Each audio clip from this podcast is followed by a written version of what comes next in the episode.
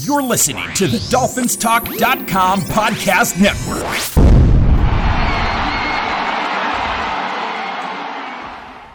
Hey, Dolphins, this is Michael Fink with the uh, FinFans Podcast. Each week we come to you and bring you our opinions on what's going on within the Dolphins organization. During the season, you'll hear two shows each week where we review and preview each game. We shoot straight from the hip and have fun in doing so. We'd like to thank both the Dolphins Talk Network and the Pigskin Podcast Network for their support. Uh, make sure to check them out.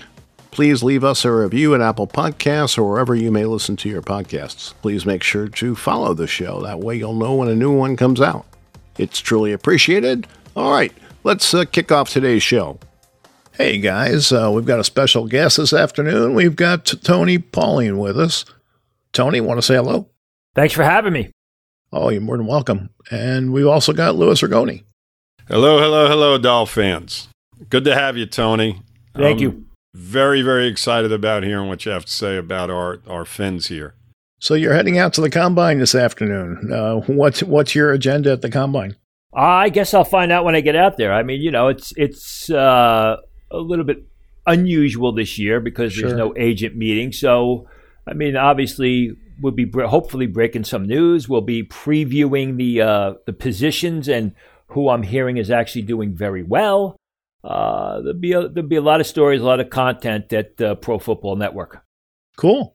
Uh, now you know Miami has several needs, most of them on offense. Um, are there any tackles or, or, centers or wide receivers that we should be looking at? Well, I, I mean, they obviously don't draft until you know late in the first round, and they got some extra picks. So, I, I mean, I think they're in a good spot. I think when you get to the bottom half of round one, there should be a good receiver there. I think of a guy like Jahan Dotson of Penn State is available to him.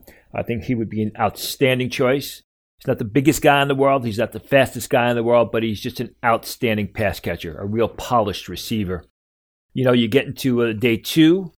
Uh, John Metchie is going to be available, but he, John Metchie of Alabama may not be ready for a while because of the uh, the knee injury that he suffered. Uh, right. I believe it was in the SEC title game. Uh, later on, Charleston Rambo of Miami, right down the road from where the Hurricanes play. That's a uh, from where the Dolphins play. I think that's someone else to consider. Uh, I think it's all, they'll also have the opportunity to draft some uh, decent tackles. It's a very rich tackle class. If they want an upgrade at left tackle, Nicholas Petit Frere of Ohio State, I think fits perfectly in the bottom half of the very very last few uh, selections of uh, of round one. You know, day two, you're looking at Rasheed Walker, Penn State, Abraham Lucas of Washington State, Tyler Smith of Tulsa. Those guys uh, are Rasheed Walker and Tyler Smith have got a lot of upside, but they may need some time before they're NFL ready. Lucas is a good player, but he's solely a right tackle prospect. Right. Well, we could use a right tackle, so that's not the worst thing in the world. yeah, we need a right tackle. Uh, Jesse Davis is, you know, he he struggles game in and game out. So we absolutely need a right tackle as well. I mean, we need offensive line help. Period. I mean, that's the bottom line, even at the center position. Uh, center is it's a bit thin. So if you want a center, you better grab him early. I don't think Tyler Linderbaum's going to be available for them. The kid no. from Iowa at the uh, bottom half of round one. Yeah. I, I, think he's still. Oh, I think he's overrated. And He's going to get drafted later than people expect, but still, I think he'll be gone before the uh, Dolphins are called to the clock. After that, Cameron Jurgens of Nebraska is a real good center. I, I, I take Cameron Jurgens in the third round before spending a first round pick on Tyler Linderbaum. It's right. more a function of how much I think Linderbaum is overrated and Cameron Jurgens underrated. You know, after that, you're looking at late round picks. Luke Fortner right. of Kentucky, uh, who's an athletic guy, moved in from guard, had a real good season. Dylan Parham of Memphis, who's a zone blocking guy who had a solid uh, career at Memphis, played center at uh, at the Senior Bowl, did very well except for that one play during the game when he got basically pushed back into the pocket by Travis Jones and helped make the tackle. But it's not a real good year at center. Tony, if you're looking to install a West Coast offense, which I think the Dolphins are, uh, are there any sleeper running backs you might pick in the mid draft area that you think will come in and uh, be able to produce? I mean, there are a lot of uh, third down type backs. I, I think uh, this is the day and age where you're not looking for you know one single guy. a, uh, Snoop, uh, Pierre Strong out of South Dakota State, who's going to be at the combine, who I think is ridiculously underrated. You're looking at the fifth round. He's a guy who's a strong interior ball carrier. He can turn the corner. He's an exceptional pass catcher out of the backfield. Ty Chandler of North Carolina. Keaontay Ingram of uh, USC. People may remember he had some great success early in his college career at Texas. Moved over to USC, was kind of up and down, but he's he's really done well in the post draft process. Had a real good uh, three days of practice uh, at the Shrine game. I expect him to test well. Another day three guy to keep an eye on, Trestan Ebner of uh, Baylor, sort of a Deebo Samuel type of guy in the sense that you can use him all over the place. Uh, solid running back, not the biggest guy in the world, not an interior back, but an exceptional pass catcher. Gotcha. One more question for me, and that was we need a thumper at middle linebacker or inside linebacker, I should say. Uh, do you think there are going to be any uh, people like that available, say, in the third, fourth round? Well, if you're looking at day two, you're looking at a guy like Chad Muma of Wyoming, uh, who is a big, tough, punch in the mouth type of guy. He's not great in coverage, uh, but really, when you're looking at a linebacker who plays in the box or up the field, uh, Muma is that guy. Same thing with Darian Beavers of Cincinnati. 6'4, 252 pounds. Probably isn't going to run super fast, but he plays much faster. Uh, really exceptional, making plays up the field versus uh, going in reverse. Right. Yeah, that's really what you're looking for. And we have Elandon Roberts now, but he's he's uh, uh, injured, and you know he's just not producing as much as you might like. Uh, so I, I, I think that's a position they probably want to upgrade. What are you thinking, Lou?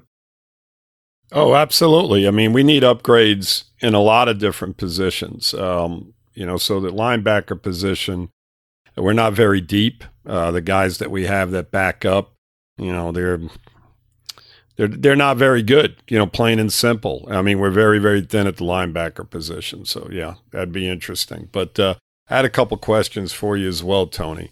So you know, as an outsider, not being a Dol- you're not a Dolphin fan, I'm sure, right? Uh, there's not. not. many of us out there. So um, anymore. I mean, we used to have a big, big fan base, and it seems to be dwindling. Um, with that being said, you know, you're an outsider looking in at the Dolphin organization. Uh, how would you rate, you know, Grier? It's sort of a two edged sword in the sense that, you know, you have to look beyond the players and you have to look at the coaching and the player development. You know, everyone says, yep. well, you know, they didn't draft well. Is it that they weren't drafting good players or they just couldn't develop the players that they drafted? Uh, obviously, you know, the proof is in the pudding, and, and that yep. is in, in the uh, wins and losses. And they haven't done that good. They haven't done as well as expected. They're going through another coaching change now. I, I think this next coaching change or the new coach will see if it's really the players or it's the lack of player development. Uh, you know, I mean, Brian Flores came off the Bill Belichick tree, and Bill Belichick for the longest time, except for Tom Brady and a few players here and there, some exceptional left tackles. I mean, wasn't known for a guy that developed the draft picks. He was a guy who was able to pull uh, players that were, you know, thrown on the scrap heap uh, by other teams, pull them off that scrap heap and really squeeze every possible last ounce of ability out of them. Mm-hmm. Uh, so we'll have to see. I, I mean, uh, obviously, it, it, comes down to wins and losses, but the draft is a lot more than just, you know, selecting the right player or the wrong player. It's selecting that player, that prospect, and then developing him. Dolphins have not done a real good job of it. I mean, really, except for the Buffalo Bills, you know, you look at the New York Jets in, in that division, what an awful job they've done it at right. it. You know, the Patriots have been up and down. It's, and even the Bills up until the last couple of years had not done a good job of it. So uh, that is, that'll be interesting to see what happens with the new coaching staff.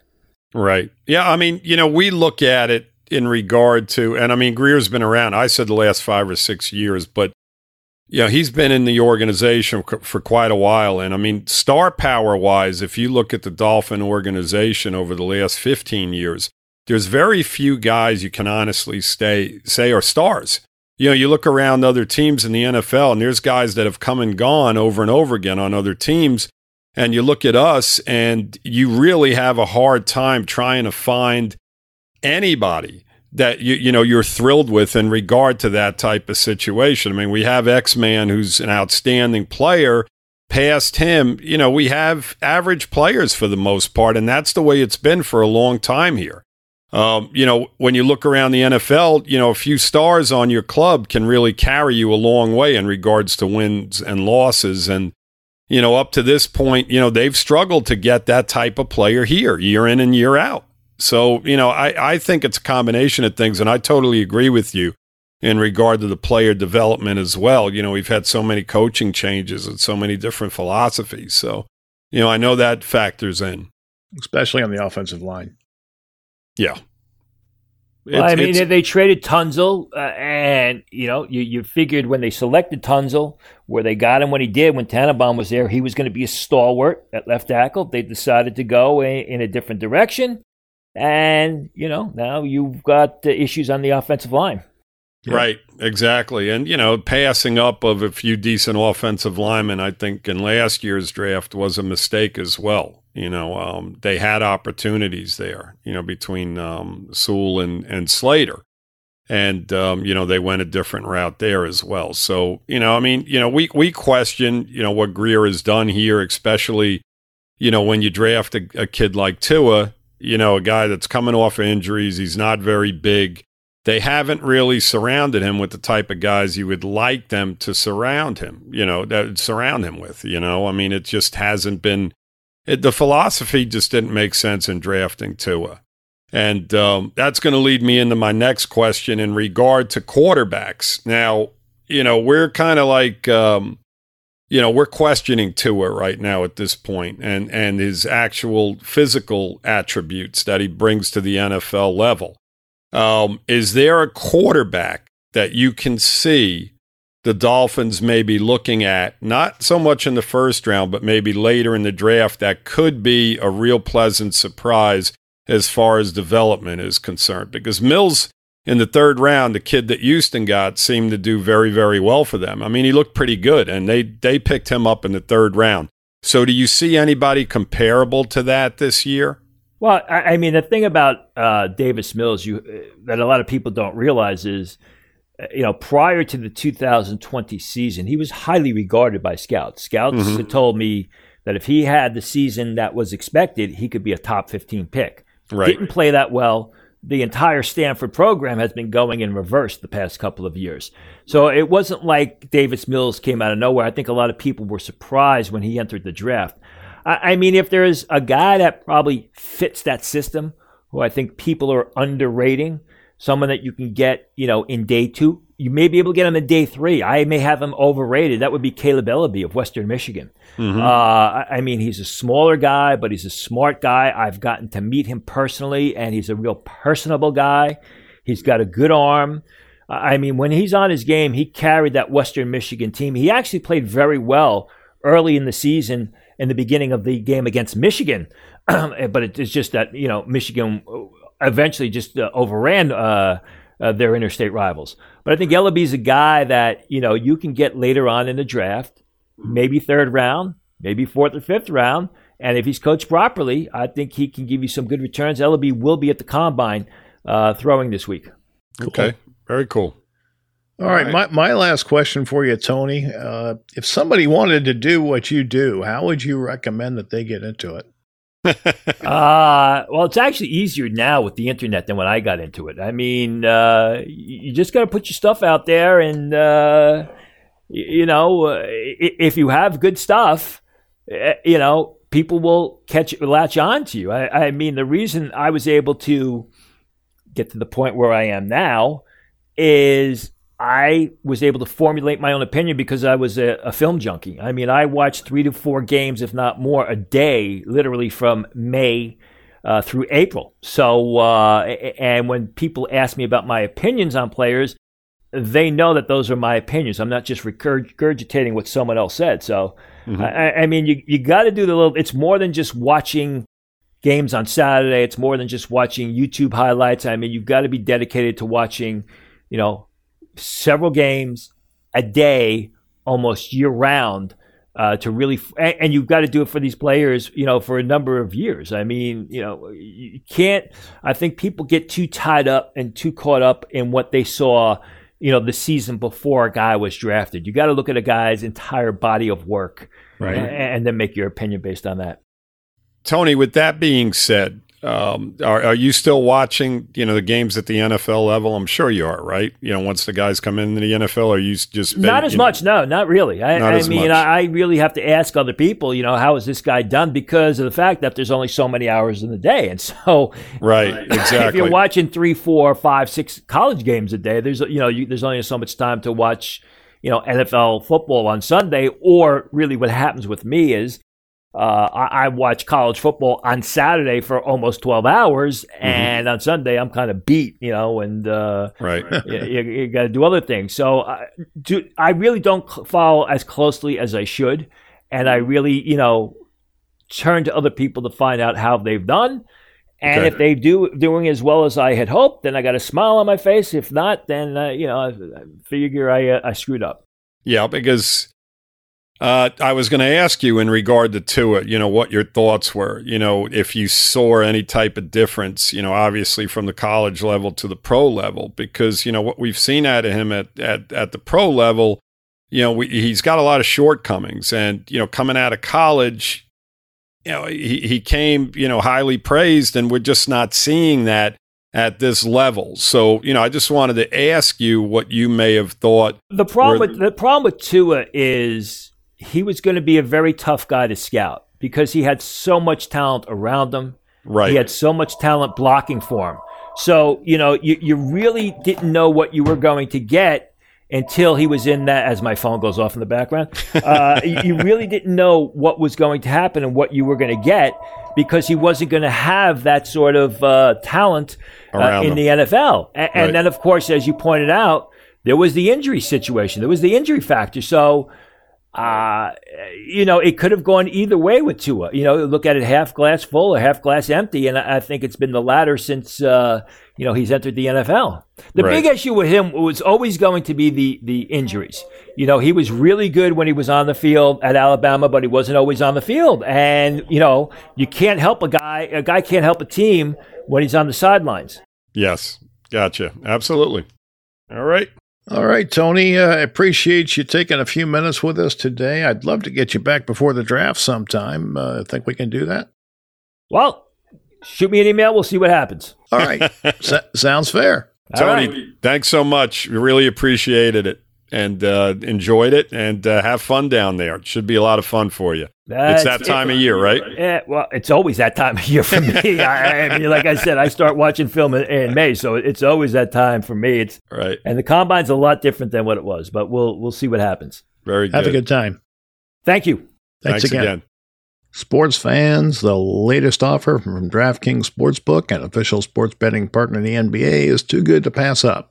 I'm talking between the legs 360 windmill good.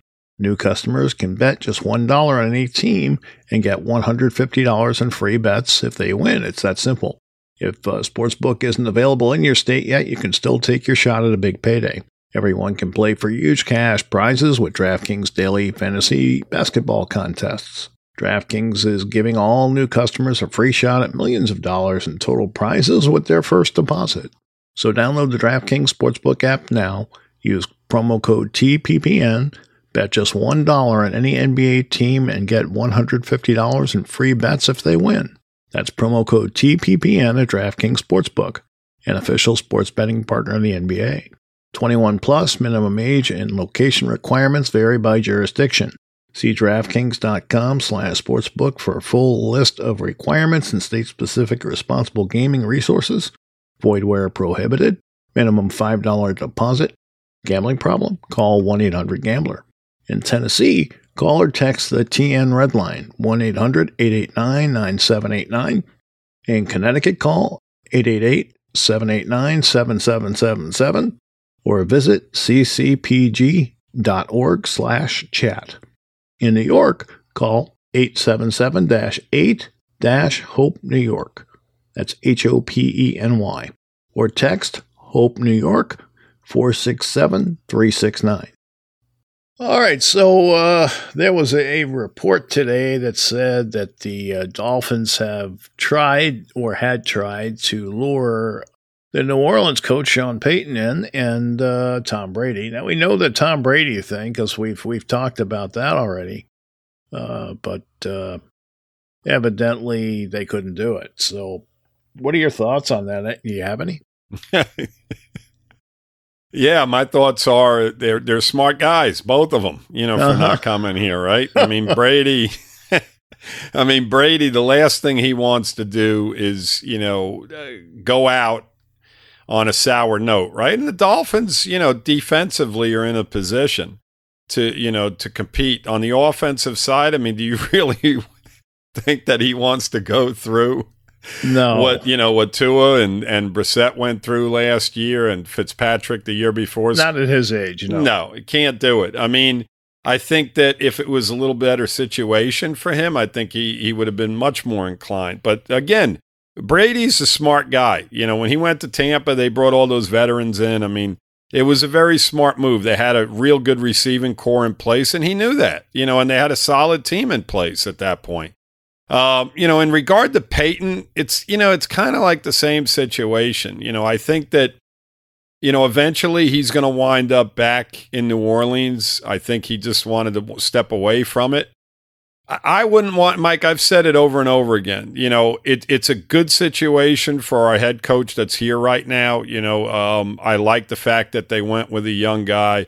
I think that um, you know, the veteran guys were kind of swaying away from this situation um, because of, you know, what, what they're dealing with in the front office as well. I mean, you know, that's a factor. I mean, you're dealing with, you know, two guys that, you know, just can't seem to get it together in one way, you know, in one way right. or another. You know, there's, right. there's all this controversy and all these questions in regard to what we did and what we didn't do in regard to the Flores situation. And, um, you know that that's that's one of many issues with coming to this ball club. So, um, you know, they're they're smart guys. That's all I can tell you about that. They're smart.